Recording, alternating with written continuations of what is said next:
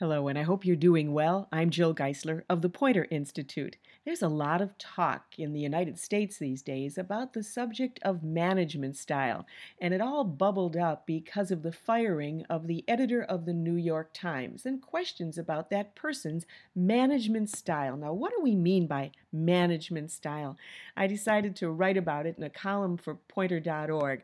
So let me share some of those thoughts with you. You know, I start by telling people that there really are no perfect bosses. And because we all have our own strengths and challenges. And you always have to remember that on any given day, even a great boss is going to disappoint someone or let someone down. You know, you're hiring or promoting somebody and rejecting somebody else, or you're turning down somebody's proposal for an idea, or you're telling someone that they have to be a higher performer than they are or you tell them they have to learn new things they don't want to learn.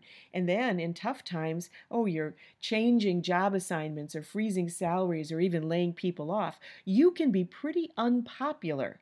And if that unpopularity is coupled with a management style that people already dislike, well, that's a recipe for a pretty tough situation. But if you've got a good management style, it helps you get through all of those tough things that managers have to face every day, those disappointments.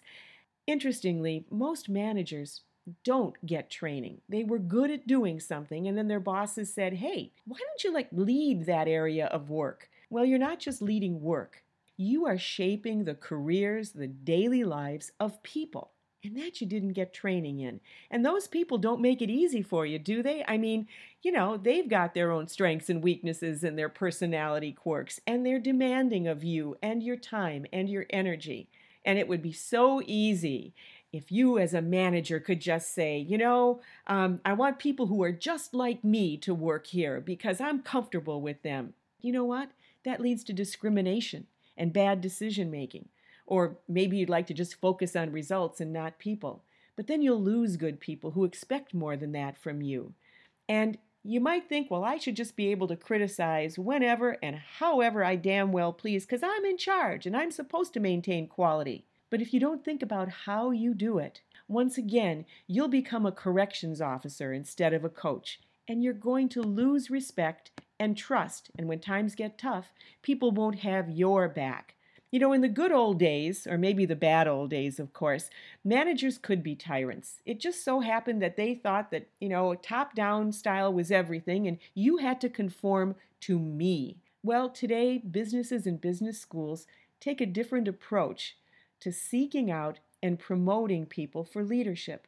They're looking for people who know not just the product, but how to get the best out of people, how to motivate them, train them, keep them engaged, and yes, even inspired. So, what's important to me is for you to understand that your management style isn't just something that you're born with, it's something that you work on. And you have more than one style. We all have a default style, the thing that we tend to do most. Some of us are more democratic. We want to give everybody together for a team decision.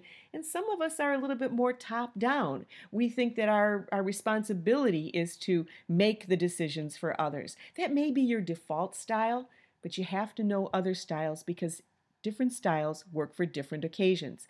That commanding top down style is great for crisis, for high risk because at that point you should be the person who's put yourself out there to make the decision. Especially if you keep a calm head about it your staff will appreciate it and respect you.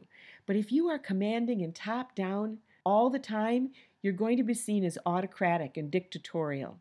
You may have a pace setting style which gets people to ramp things up move faster work harder keep going push. Well, that may work for a team that is, in fact, underperforming and sluggish, and you have to pick up the pace. But if you do that all the time, you will exhaust people and they will think that you are relentlessly dissatisfied. You may have that democratic style in which you bring people together and say, I'd like to hear your voices before I make a decision, or I'd like to turn it over to you to make a decision. And that can work very well when the people you're working with are, in fact, experts and very smart or when it's a, a, situation that involves empathy, where you want them to know that you are listening to them, and especially if they're going through tough times and you're feeling their pain. But if you're always waiting for a group decision, you could drive dysfunction. We call that paralysis by analysis, you have to be aware of when to use the democratic style and when not. And then there's the visionary style, and that's giving people a sense of the future and a goal and inspiring them. And that can be really important in times of change when people are wondering where they're headed. But you can't use that one all the time because you can look like you're out of touch with reality. You need to know all of those styles, know when to plug each one in, for whom, in what situation. You can get good ideas about those styles and others from a book called Primal Leadership, written by Daniel Goleman. And really, what primal leadership and leadership style is all about is social awareness, being able to read people, read situations, read the room, and respond with just the right touch. And as I say in the column on poynter.org, that's hard work. That's why people undergo leadership training, and smart organizations start training people even before they put them out there to help others do their best work. It's like I say, you've got to manage yourself before you can lead others. And that's it for today. I hope you enjoyed it, and maybe you'll even try the book, Work Happy What Great Bosses Know, which helps you help others succeed. I'm Jill Geisler for the Poynter Institute.